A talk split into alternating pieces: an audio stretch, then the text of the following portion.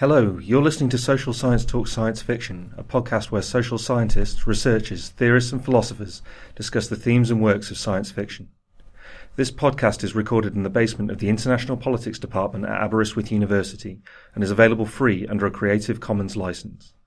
If you'd like to see or hear more from us, check out the website at socialsciencetalks.wordpress.com, subscribe on iTunes, or tweet at social underscore sci-fi. We hope you enjoy the program.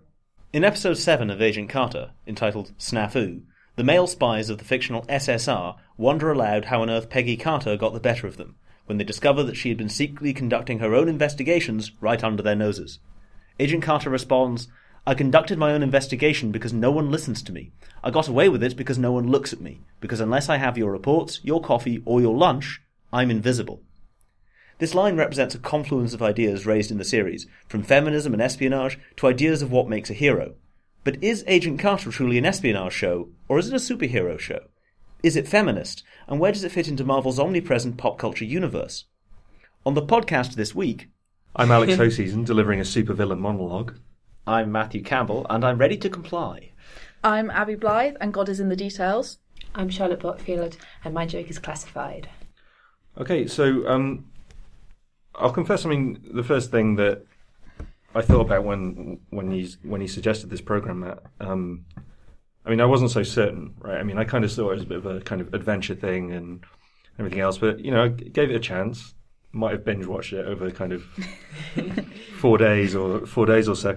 But I think one of the first things, and probably the reason I gave it a chance in the first place, is, is, is you suggested that actually this would be the first, um, the first kind of science fiction work, as it were, that was was set prior to the time it was written. Um, I mean, what is it that you find interesting about that possibility? So, I mean, so anyone who's listened to a lot of these knows that one of the cliches I bring up is the idea of what science fiction is for. And in a sort of Ray Bradbury sense, he always said that, you know, science fiction is stories of what might be. And it's this sandbox for us to play in what humanity could be in the future or an alternate reality. Now, that looks fundamentally strange when you set science fiction in the past, Bradbury's alternate phrase being stories of what might have been. Now, you can argue over whether Agent Carter is meant to be a secret history or an alternate history, but it's fundamentally strange to try and perform an experiment of fiction with an era which should kind of already be set. And yet, increasingly, a lot of science fiction does this. This is the explosion of steampunk and deco punk and diesel punk and every other type of punk that would make William Gibson weep. Um, yeah, I find it quite funny that a lot of these, um, I mean, we can call them counterfactual histories or, you know, something similar. Um, one of one of my favourite, I mean, it's one of the things that uh, the film of Watchmen did so well was the introduction, right? So you have Bob Dylan singing "The Times Are Changing" and um, you know the assassination of JFK and all of that kind of thing. Um, I mean, one of the strange things about this though is that it doesn't portray a particular event that we're familiar with, which is normally the hook, right? I mean, what it actually seems to do instead is kind of portray a different vision of a particular time. With a lot of these alternate histories, though, it's not impossible. It could have happened. I, there's much happened in Agent Carter that if one were to write history in such a way, you couldn't just get round. I think Agent Carter's got a curious agenda in that so there's the opening scene where they have the housemate who's she's a Rosie the Riveter, and they're talking about how the Rosies are getting laid off because GIs are getting demobbed and coming back and working in factories. And this is really weird in that that is absolutely spot on history that is completely absent from the pop culture. And so in many ways it's doing real history that we don't know, mm-hmm. which is really confusing and I mean what I don't know what you think of how it portrays post World War II America, but I well, for a start, I mean, it's just far too clean. Um, beautiful clothes. I mean, that so, makes it science fiction. or Singapore. We're not sure. Yeah. I I, have got to be honest. I'm not an expert on New York post World War II, but the clothes are beautiful. Everything's far too clean, and I kind of feel like they just. I don't know how much rationing there was in America. There wasn't much at all. I don't know, but the idea that all these women would have beautiful clothes that are always mm. clean is not historically accurate. So this is, and so World War II now to pop culture is is the good war, right? Yeah, there's this idea that the the war was a great thing. Um, nationalism is great. Um, it, it it is our embodiment of, of America or Britain. You know, this is what made us us. Directly at 1914, direct sorry 1946, directly after the war, I don't think that this sort of mindset was quite as fixed as it is today. In fact, it, I know it wasn't as fixed as it was today. Is that a peculiarly American conceit, though? In the sense that the the things that got damaged, the the, the things that belong to belong to America, that you know the the American things that got damaged during the war were people, right? And Yeah. and it addresses that to some length, not as much as I would have liked, but it, it does. Um, and therefore it allows mythologizing through narrative and things like that in the same way that is perhaps held back a little bit when you're confronted by the ruins of Coventry Cathedral or Yeah. I think that's definitely a point. I mean, obviously, main America was never directly targeted during the war by, by bombs and the like, so you don't physically have the ruins of the Empire State Building to impact on the mindset. So that is a true. Um, but I think you see the same thing in Britain to an extent, and of course, Britain was badly damaged by the bomb. So I, I think there's to an extent you're right, but it's not the whole thing. Do you think? I mean, it's a particular era of, or um, I mean, if we assume that revisionism comes in waves, as it were, I mean, I, I think the, the way I was seeing it from the open scene, where she walks in in that frankly fabulous outfit, mm-hmm. Yeah. you know, was very much a kind of post Mad Men idea of the consumer boom that followed the Second World War. Well, actually, it's probably a little bit earlier for the consumer boom, but all the clothes were definitely, Yeah. you know. But this is the thing. It's it's it's too soon. I mean, this is purely just a few months after the end of the war. The war ends in August 1945. It's what spring 1946. I mean, we we literally just finished. They're still Yeah. demobbing the army. Yeah, They're still yeah. bringing all the It's troops it's back. not even really post World War Two. I mean, I mean, obviously the date is finished, but it's not actually. We're not, we're not talking about 1954 here. We're talking about a few months later. Hmm. So it's, I mean, we talked about mythologizing, and to me, there's an interesting mythology of science going on, right? Oh, definitely. So this is this is the decopunk problem of the the, the the idea of science as being inherently aspirational, which which brings into the Marvel universe in that Howard Stark's originally picked up as this hero who created the atomic bomb, which as a statement is just incredibly complicated. Does he complicated. create So it in that? He, he he was he was part one of the major scientists of the Manhattan Project. Right. Okay. Uh, is that how um, him and Agent Carter got to know each other? Well, the- when they were working at SSR during the Captain America thing, and he's making all this fantastic technology, which is great from an American dream science's fantastic point of view. The two problems are one is that fundamentally unrealistic and problematic, but two, that's not how we as modern writers and consumers view science. And so Howard Stark becomes this odd character where he's from a setting where he's a good guy, written in an era where scientists are bad guys. Well, certainly a lot more unpredictable, right? You know, I think that one of the weird things about Howard Stark's character, and maybe, maybe it's just the framing of the plot, is that everything's a super weapon. Yeah. right? I mean, you know, the the little boy and fat man just become kind of one amongst the many selections of you know possible super weapons, and I I, I think in some ways that's a superhero problem, right? That's to say that when you have a superhero, then you need a super weapon for them to fight against because bullets don't do it anymore, right? And actually, I think what Agent Carter did in in some regards, actually, now I think about it, probably not as well as Watchmen did, is they turned their major super scientist guy, right, some kind of allegory for Wernher von Braun or, or whatever, into a weapon.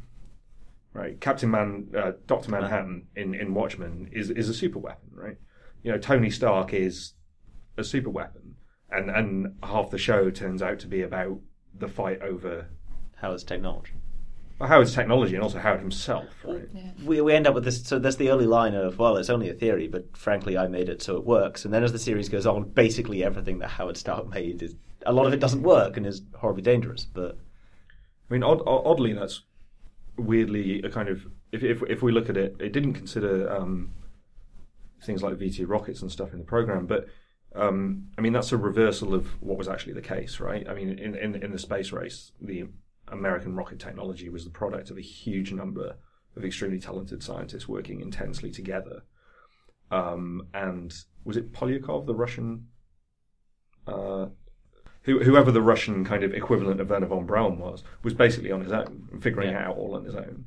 But the idea that things can be designed by committee is not something that fits into the American ethos of a The genius lone designer. industrialist Yeah. hero, yeah. But I think that's something that Agent Carter does throughout. I mean, it's got, you know, Peggy is, she can solve this all by herself and she's really capable and she is really capable. There's someone who can decipher a one-time cipher pad by looking at Uh, it. looking at it and saying, well, Yeah, you haven't done it, you haven't turned I it into scratching Russian. my head at that one. Yeah, but I, th- I think I think it's you know it's showing like the lone wolf mentality of actually only one person can go off and save the world and you don't need a team of people, and it's actually something that a lot of the intelligence spy dramas struggle with is they just seem to have you know James Bond's the really obvious example. It's just one person going off and they don't need anybody. We can, I can save the world myself.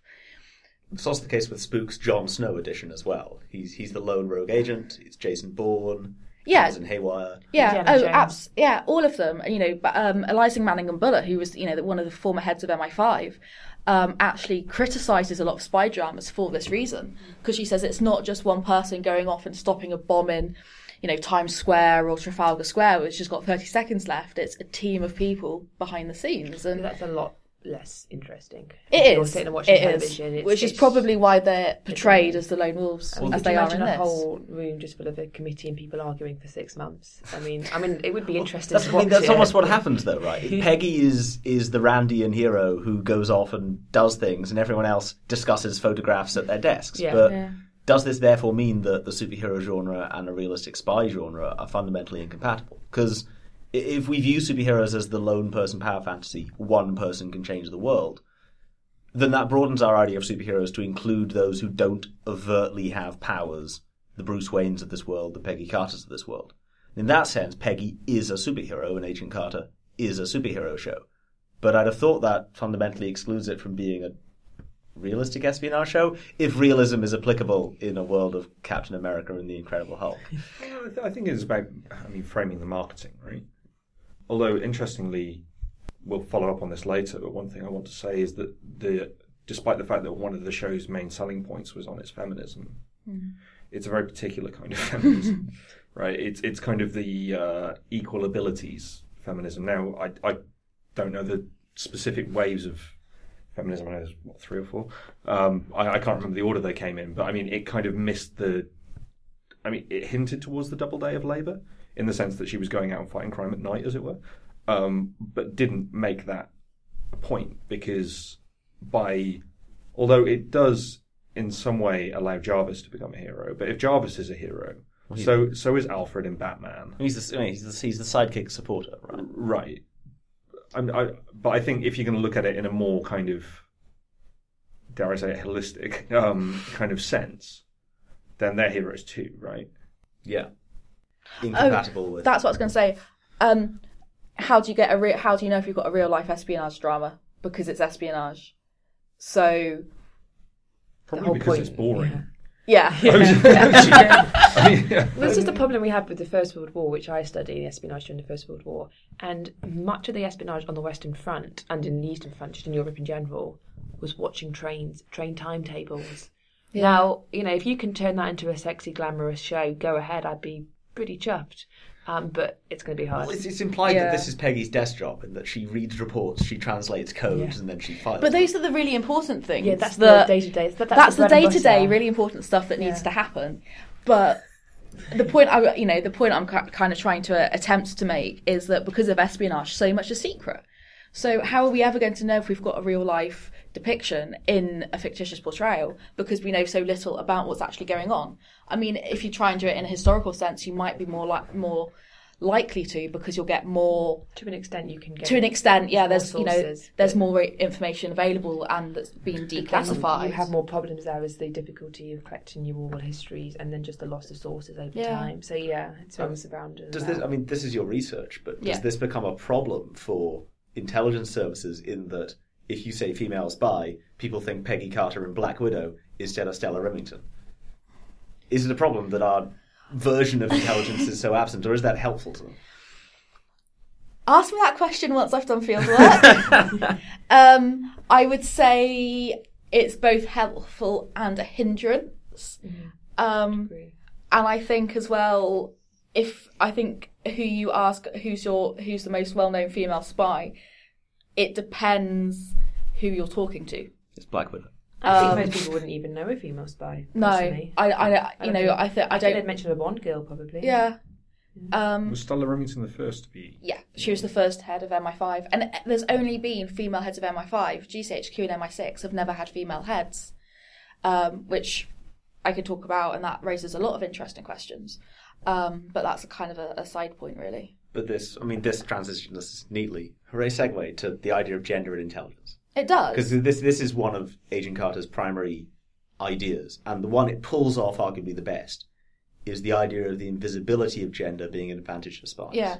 Um, and it's actually something that I had a paper given on at a conference last week um, by Jess Shahan, which was really interesting from Aberystwyth University about the role of women in intelligence and how that how they've moved up and how that's changed over time.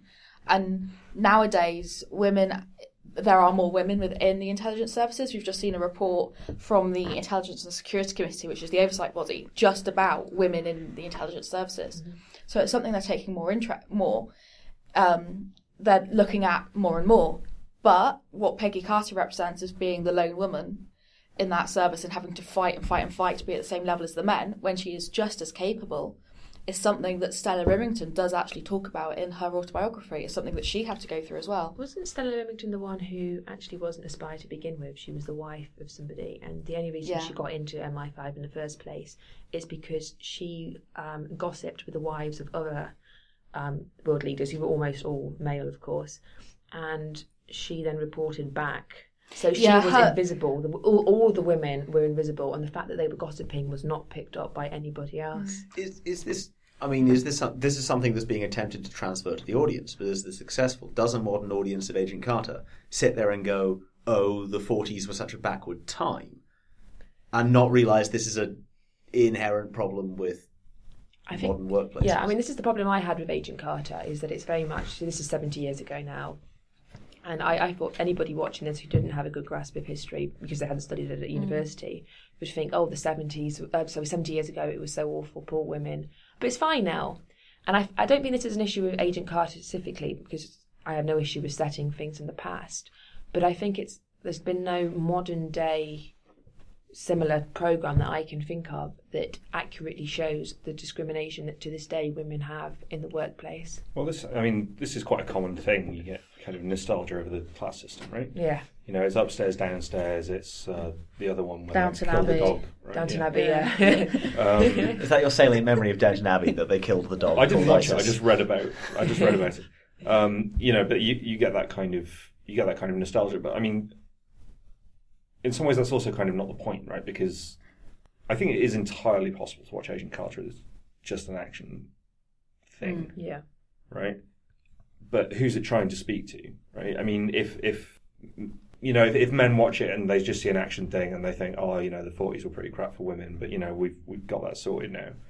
Um, you know, but th- that's not the audience in that case, is it? You know, the audience are the people that recognise it for what it is. So it almost like you're preaching to the converted. Well, I mean, to a great, but you're always preaching to the converted to some extent, right? Yeah. I mean, but the, the the argument to be made is that, well, you know, maybe there is someone who recognises, well, hang on a second, I think it's. you know, I, you know, there's two or three times a day that I get asked to make coffee, or I, I I think it, you can definitely you, you can definitely watch it today and, and perhaps see that you treated somebody like that or you're being treated like that. So I think you can definitely still use it in a modern context.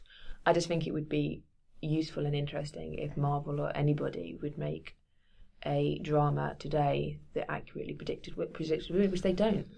I've, well, I've not seen it. well, I think I mean the problem the problem in the the problem in the context of Agent Carter is that they do treat her as an individual, hmm. right? I mean, she doesn't have any kind of vague sense of solidarity with the woman that lets her in her office every morning, right? It's very much the kind of well, feminism is you being able to take part in the race to the top, They, they they never measure everyone's paychecks at seventy seven cents compared to the dollar, right? and that's a and so there's no group identity in it whatsoever. You know, I, I, I, I think that there might be some alternate version of this somewhere where she has a chat with her counterpart Dottie. yeah, Dottie. You know, and they recognise just how similar they are. you know, in in in, in that sense. But I mean, Well, this this makes sense. The, the evil Russians and, and their school for female assassins makes them more progressive by that measurement because Yeah. the KGB slash Hydra have apparently realised that female assassins are tremendously useful, whereas the Allies and the Strategic Scientific Reserve happen to have Peggy and haven't clocked onto this. Although using it then as a, as, as like educating women, then employing women is good in, to an extent. But if they're using women because they know they won't be recognised, then surely they're just formalising women's subjection to men. Yes, I mean it's it's, Yeah. fun, it's fundamentally if feminism is about by definition deconstructing and or overthrowing a patriarchy, Yes, that then isn't feminist. creating a team of assassins who take advantage of the patriarchy but don't overthrow it isn't feminism That's by that feminist, definition. no. But that also runs us straight back to the problem of superheroes in that if it's about the lone hero, Mm-hmm. can they ever enact societal change? I mean, John Galt can, but that's a John Galt, the terrible hero of Atlas Shrugged, from where we get Randian heroes, um, is the lone hero who overthrows an entire society. But while Peggy is feminist and Agent Carter is arguably a feminist show, the idea is that the other action heroes will recognize her quality and that will enact change. There's no attempt to have Peggy stand up and say, "Hey, how about universal suffrage or equal pay?" And the complete lack of people of color mean that Peggy doesn't address segregation, or Or Stan uh, Stan Lee in his shoe shine. Stan, and- Stan Lee and the shoe shine. Yeah, Uh, it's it's a terrible. I, I, I think this comes back to this this very uh, liberal individualist conception of what that's about, right? And and and that is that it's heavily implied, you know, whether by the radio show um, or anything else, that Peggy is a kind of uh, at home, or stay at home version of, of, of, of Captain America She's Captain Britain. right? And the only times where that's recognised in the program is when other heroes recognise her as such. You know, it comes about two ways. Either she gets recognised by another hero, the 107th Commandos, and, and, and so and so on, or when one of the guys gets emasculated. and and so I, I find that a little bit concerning in some ways. I mean, it, it is a very kind of superhero thing to do, right? You know, it's, it's only some people that can recognise the you know the kind of great soul that is Peter Parker and Spider Man and, and so and so on. I think, I mean, I think Agent Carter's doing something subtler in that the agents who accept her. So one of its ideas is that patriarchy requires a performance from male characters as much as it requires, not as much, but it does require a Well, performance I from male know. At characters. times it can be as much. But there's, so there's Victor who has a crutch and is therefore visibly injured by World War II and cannot mm. perform the image of the perfect man. And Then there's Agent mm. Thompson who tells Peggy to get coffee and do his do his filing. And then it transpires, of course, that he's traumatized by the war in the episode where they go to Russia and there's machine guns and explosions and everything. Mm-hmm. And that's portrayed as the turning point episode of the series in how Thompson and the rest of the agents accept Peggy. But it's subtle in that that's also the episode where Thompson fails to perform masculinity successfully. And in that now that Peggy has seen the real him, there's almost no point in him enforcing that view of masculinity on her. Well, I think as well that's the episode where you actually can start to differentiate between all the male agents in the program. Because I mean, we, you and I've had this conversation before of they just seem to all blur into one, and you couldn't. We apart- struggle to remember the names of Yeah. certain Yeah, characters. we could, we couldn't do Still it. But this is this is the thing is that feminism is not just a woman's thing; it's a No. thing because both men and women are subjected to the patriarchy. Men have got to be strong, and women have got to be weak in this idea. And I think it's interesting the midway point where you can suddenly differentiate between the men because whilst the men see Agent Carter as just a woman, the audience has just perceived the men as all just men and just the same, when actually they're all very different people.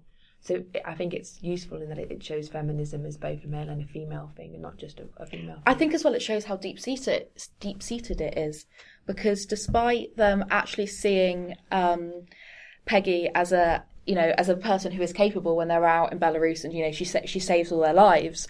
Um, when the end when they're interrogating her and they say don't make us do what you know we're capable of, they seem to have this.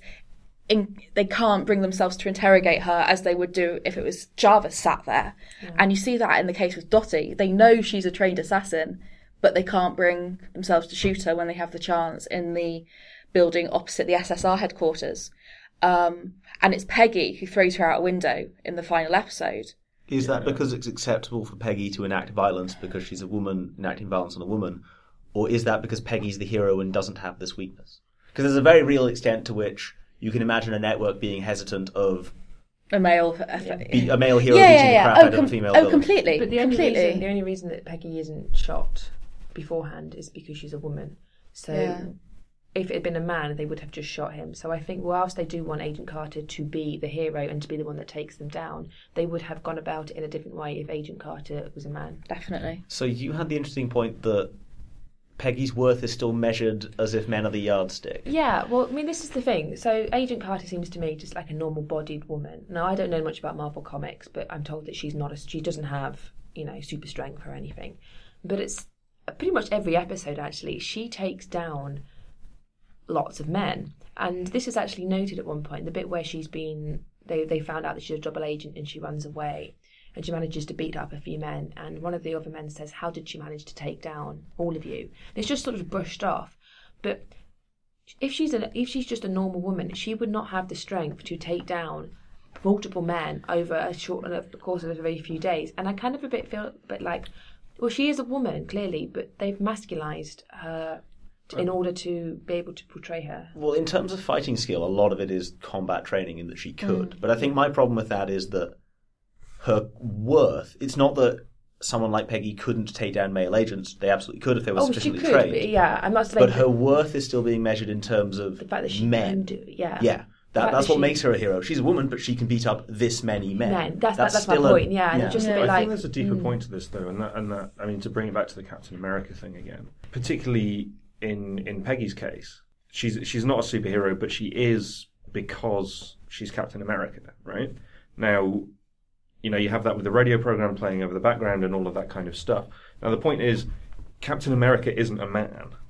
Captain America is a principle, right? And actually, some of the nicer bits of the show are the processes by which you see Captain America beginning to be mythologized, right, as an idea. And that's precisely, or it's indicated that that's precisely what gives her the conviction, and then, you know, you can derive effectively being pretty good in a fight from conviction or drugs, but, you know, in this case it's conviction. You know, and I, I, I think that it's, it's, it's kind of strange that even when they see, and, and this is a really oddly religious moment in the program, when they see Steve Rogers' blood, they all go gaga, which is is quite strange. And I, I think that it's something that we haven't necessarily considered up to this point, and that that's it's not necessarily a superhero program, but it's a program set in a world where superheroes exist. I think this relates to so the guys that make extra credits, um, Daniel Floyd and James Portnow, talk about America's fundamentally unique attitude to heroism, and just despite having a British lead and a British sidekick, Agent Carter's fundamentally American, and they argue that due to its relative age, most of the mythologizing of national identities is very very old. If you think about the Asian mythologies internalizing skill or Captain Britain in the comics wields Excalibur. These are very ancient ideas. But America, being a very young country, does not have a national heroism mythology that predates the existence of the gun. This fundamentally changes what their heroes look like. Because in Americana, American heroes have moral rectitude, and they're made heroes by being given a tool to allow them to become powerful. Usually a gun. Normal person with sufficient bravery can pick up a gun and therefore become a patriot. And this fundamentally bears itself out in heroes like Captain America, and it also comes to represent who Peggy is. Peggy works for the SSR, she has the opportunity. What makes her a hero is actually her moral stance. Yeah, no, absolutely. And I think that you see, I mean, to push that point a little bit further, what you see in things like Captain America, in sometimes a semi satirical way, but often played way too seriously for my liking, is the basis of a national myth. Right? Captain America is a national myth.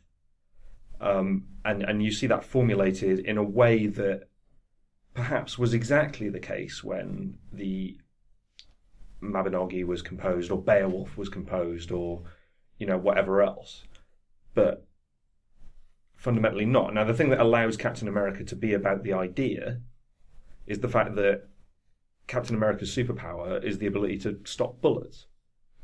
which isn't a superpower, but it's something he's particularly good at I disagree because the weird thing that happened with Captain America is that the opposite occurred because he's he's too American for the writers. So he he literally wears the American flag as a costume, and therefore you'd expect him to be this epitome hero. Whereas during the Cold War, Marvel did have a hero who did nothing but beat up Nazis and communists. It wasn't Captain America; it was Iron Man. Captain America, if anything, has been Marvel's historically one of the most subversive heroes. He spent his time disagreeing with what America does and resigning because he doesn't like the government. Uh, but disagreeing with what America does, not what America is, Okay, that's an interesting point. which is, you know, he's, he's precisely the embodiment of that idea. Right now, I mean, Howard Stark is precisely, in some ways, the opposite of that. Howard Stark is what America does. I almost said Howard, Howard yeah, not Tony Stark. Tony Stark. They're the same character. Uh, well, I mean, but this is, I mean, this is an interesting thing that it allows them to stage all kinds of things. I mean, comics typically, you know, open to retconning, reboots, and all the rest of it. I mean, what it allows them to do is maintain some continuity, right? Big, you know, along the lines of the theme that Captain America is a man out of time, by being able to go back and maintain precisely that storyline, right?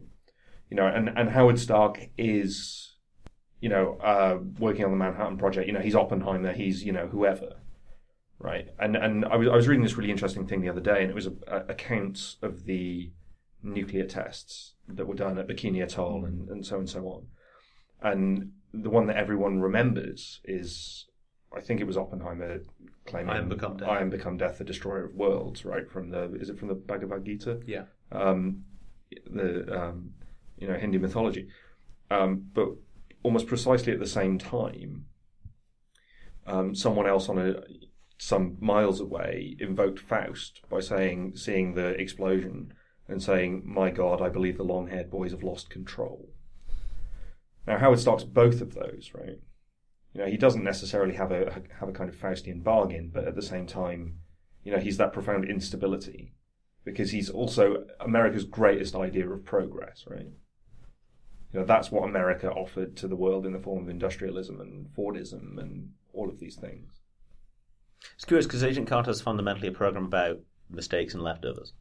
So, the Iron Man films and Howard Stark and the Captain America films represent what could be in the future, whereas the plot of Agent Carter is fundamentally about cleaning up the mess left from the past. All the junk Howard Stark had in his vault, leftover super weapons from World War II, rogue agents who were part of a Russian program to train schoolgirls. Well, which is interesting because I, I, I think that was definitely part of the kind of high level discourse in America at the time, right? Particularly after the use of nuclear weapons. What didn't necessarily happen, um, or, or sorry, what didn't happen was that it didn't necessarily enter public discourse until Vietnam. Uh, Yeah, I I think linked to that as well. It's it's just occurred to me, you know, there's this very much anti-Russian thread that runs throughout the program, and you know, when when they go go into Belarus, they have to go in very covertly and not tell anyone. But the Iron Curtain and you know the the massive access differentiation occurred a bit later than right after the war. You know, even right after the war, there were factions between the US and the UK and Russia, without a doubt. But it wasn't quite as stark as debate over when the Cold War starts. Yeah. Um, and quite a few people put it pre World War Two, but I mean, it, it's whether it, you you call the the Cold War when it starts in the government or when it starts on the streets.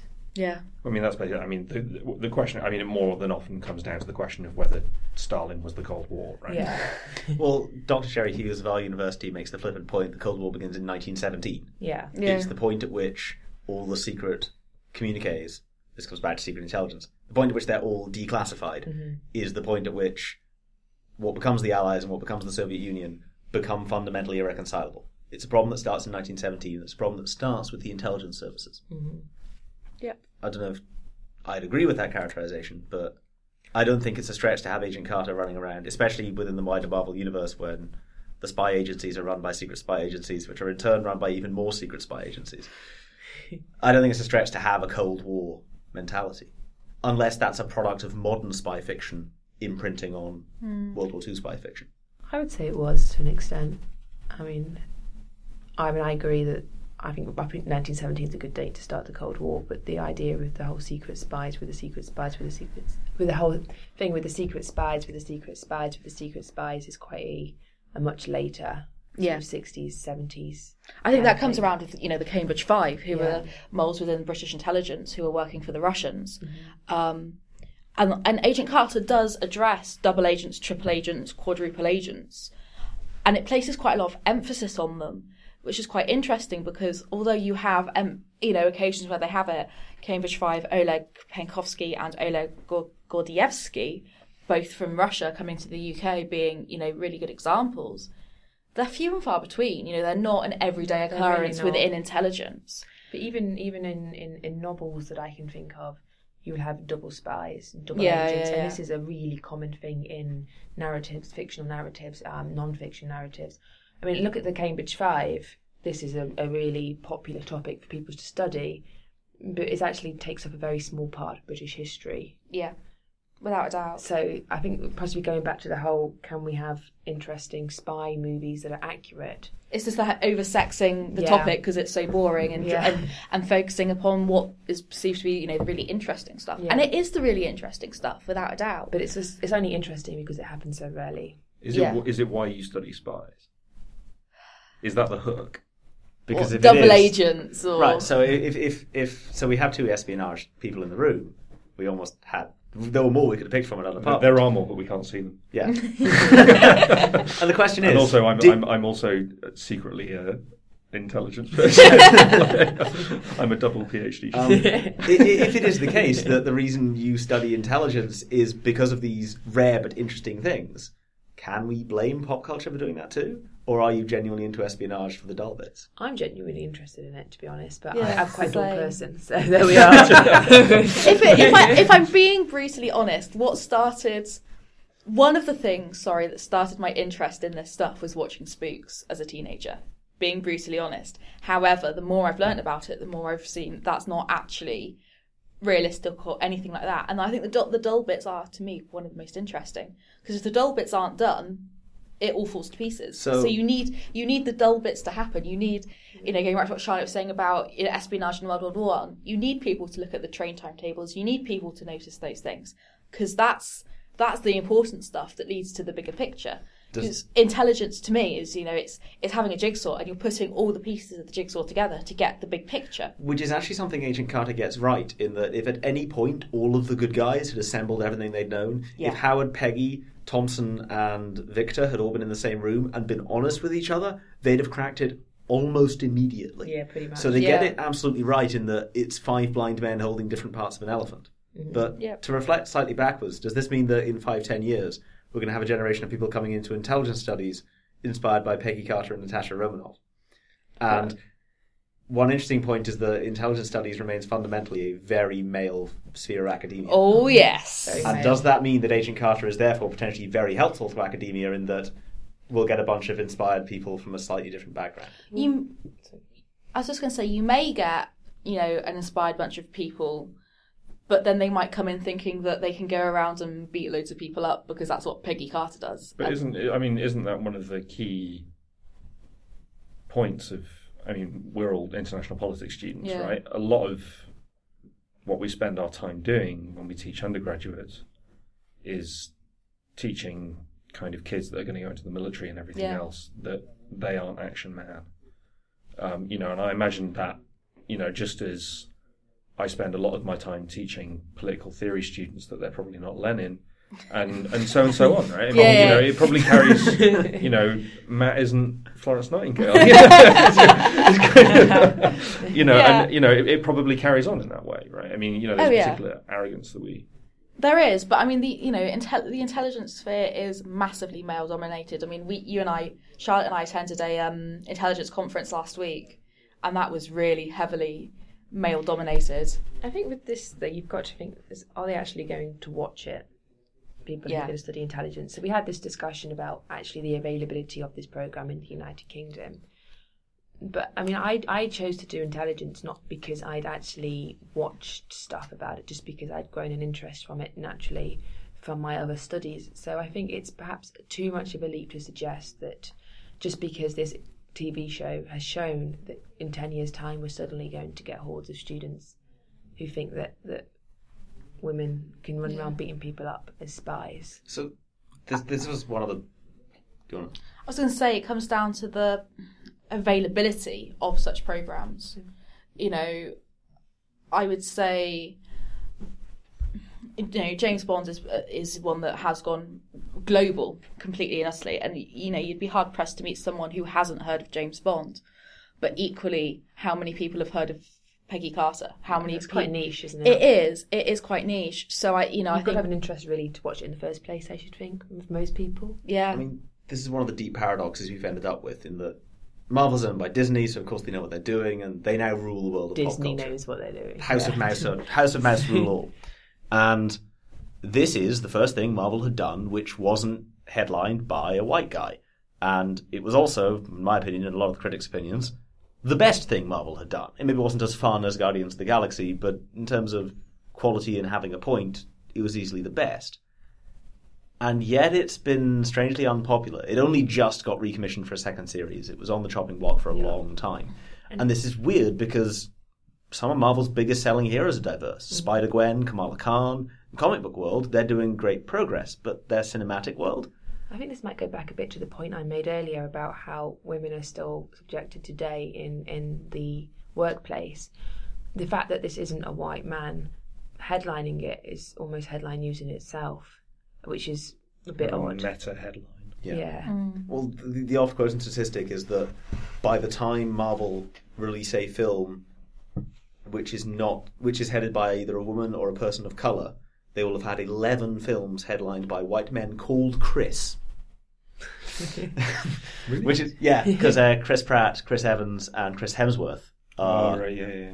um, But I think it's definitely interesting that this hasn't been publicised. I mean, I don't know about in the States, but definitely in the UK, this has not been publicised anywhere near as much. Okay, I don't watch Marvel comics or things like that, but I know about Avengers, I know about Iron Man, I know about those sort of characters um, because you just pick it up and day to day stuff. I did not know about Agent Carter until I was told by somebody in this room what it was. I mean, one of the interesting things to measure will be so. I mean, a lot of us here binge watched it. Yes, yes. Um, and that appears to be the way that modern TV is going. And so Marvel uh, have to deal with Netflix, and Daredevil was hugely successful, partly because people could binge watch and choose their own pace. For what was a very violent show, which is actually a great advantage. The next Netflix series is Jessica Jones, who's Power Woman. oh, I wouldn't know. I forget what her superhero name is, but they will. It's not like a battery advert. There are some terribly named heroes. Uh, the Two Gun Kid may or may not make it into the Avengers The films. textbook you. Arm fall off boy, another real hero whose superpower is his arms falling off. I kid you not. But How, it'll be how is that a power?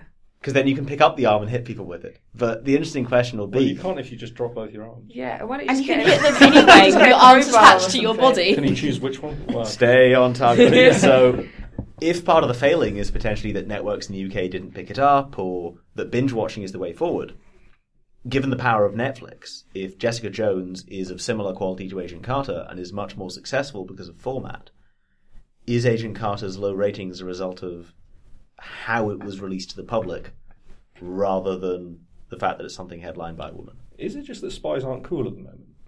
Well, I think that's a really salient point, actually. Um, particularly, you know, we've had NSA leaks. the yeah, exactly. We've had NSA leaks. We've had Bradley Manning. We've had Edward Snowden. Um, You've got the whole sort of Theresa May snooping charter. Yeah. that people would link back into. that so I, I, I think that's a really salient point in that maybe oversaturation in the past. there's maybe. o- oversaturation and the spies are deemed like you know the bad guys who are looking up all these hor- you know looking, at at Facebook looking at our. Facebook pages, looking at our uh, webcams. So you know, I think Still not an interesting film, is it? That's a good point because Marvel's villains are fundamentally safe. So, Age of Ultron, the villain is drone warfare. Um, Iron Man 3, the villain is terrorism. Um, Captain America 2, the villain is also drone warfare. Guardians of the Galaxy, the religion is the, the, the villain is a religious fanatic. So their villains are very safe, and potentially that's a valid point in that they're trying to make a hero out of a spy. It used to be very trendy to put spies into Marvel comics. This is where Black Widow comes from.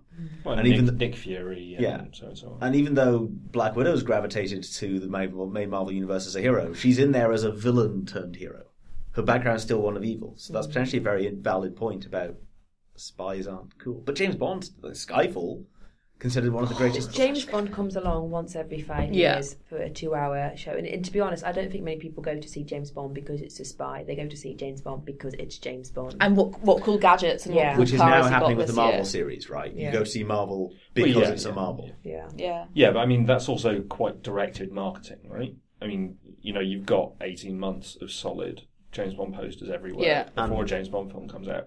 Now, I'm sure that they could have done the same thing for uh, Agent Carter, but in a setting such as that, I mean, Agent Carter Carter's relatively low budget, particularly compared to just about anything else Marvel does.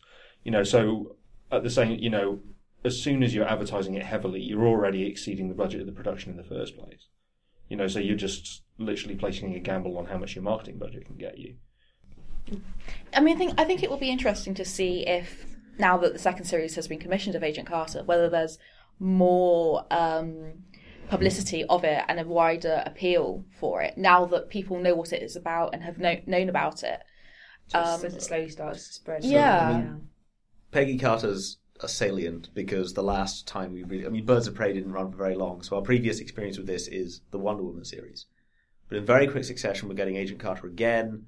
Um, Supergirl's getting a series. Uh, who else? There's a lot more cropping up. Um, AKA Jessica Jones. The CW are doing a cartoon series of Vixen. So we are getting a snowballing effect. It's just happening very slowly. It'd be interesting to see how they fare in comparison to Agent Carter. Yeah, I mean, is it just that we're expecting the same response to something like, you know, as to something like the Avengers film? You know, in some way, we're buying into that kind of response that perhaps even Marvel expected to have, right? I mean, you know, there's a very much kind of direct investment, quick return idea, which is somewhat at odds with TV distribution. Well, it's, it's worth noting that, as far as Marvel were concerned, the whole shared universe thing was considered a huge risk. And Marvel made almost nothing off the superhero films of the 90s when they sold the right set. And when they made Iron Man, people were so worried it wasn't going to make any money that they had to persuade investors that if it bombed, they could have the film rights to anyone else who was in the Avengers, which is actually basically anyone in the Marvel universe. So their plan was to turf off unpopular characters as collateral. But the extent to which Marvel are now super successful hides the fact that it was considered a real risk at the time. But now, of course, in that time, they've been bought by Disney, who. There are internal Disney documents which have revealed that they, because they have the princess market sewn up, are completely uninterested in advertising superhero stuff to women and girls. Which would possibly explain this as well, because if you look at the toy sets from Age of Ultron and so on, Black Widow and Scarlet Witch aren't in them. Which is really weird, given that you'd have thought that's half your audience market who'd want to buy those. Well, it's an interesting thing. I, I, I wonder whether it's that, almost by definition, they can experiment with the comics more. Because Smaller fan base, yeah, absolutely. Well, I mean, a smaller fan base, but I mean, also, you know, if Marvel produce a hundred different comics and one of them is slightly, you know, radical in some way, say Kamala Khan, right? You know, it gets an immediate headline response, just as Charlotte was saying. You know, and if it continues to sell, then they'll continue to write it. But if it doesn't, it's no great loss. Now, Yeah. I mean, TV, you're probably upping the budget a little bit. Well, Agent Carter was only eight episodes, so even on the scale of TV, that's relatively small. Well, by the scale of TV, but by Yeah. the scale of a comic, it's still Oh yeah, it's still huge. Yeah. But comics have surprisingly low readerships, Hmm. um, especially compared to TV versions of things. This is one of the problems DC had with Teen Titans, in that their child fan base for the cartoon series was far bigger than the adult fan base who were buying the comic, and yet the people writing the comic had almost no interest in catering to this new audience, which is why the Starfire comic didn't work. Okay, um, we're going to finish up there. Um, just as a just as a reminder, we're now available on on iTunes um, under the podcast name. Um, you can tweet us at social underscore sci-fi or email us at social science talks at gmail.com. That may, Um, that may need recut. Y- yeah, yeah. Put an underscore for the hesitation. Um, okay, um, and it's conference week coming up, so uh, we'll hopefully have a show from the conference. That's either going to be Starship Troopers or Or it may- perhaps a kind of melange of academic science fiction geeks arguing over beer. But we'll see you next month with hopefully something. And uh, for those who are looking out for the Frankenstein podcast, because we mentioned it on Twitter, it is coming. We had to delay it because Peggy Carter is cooler than Victor Frankenstein. But uh, Okay. that will happen. I hope you enjoyed the program. Thanks very much. Bye. Bye.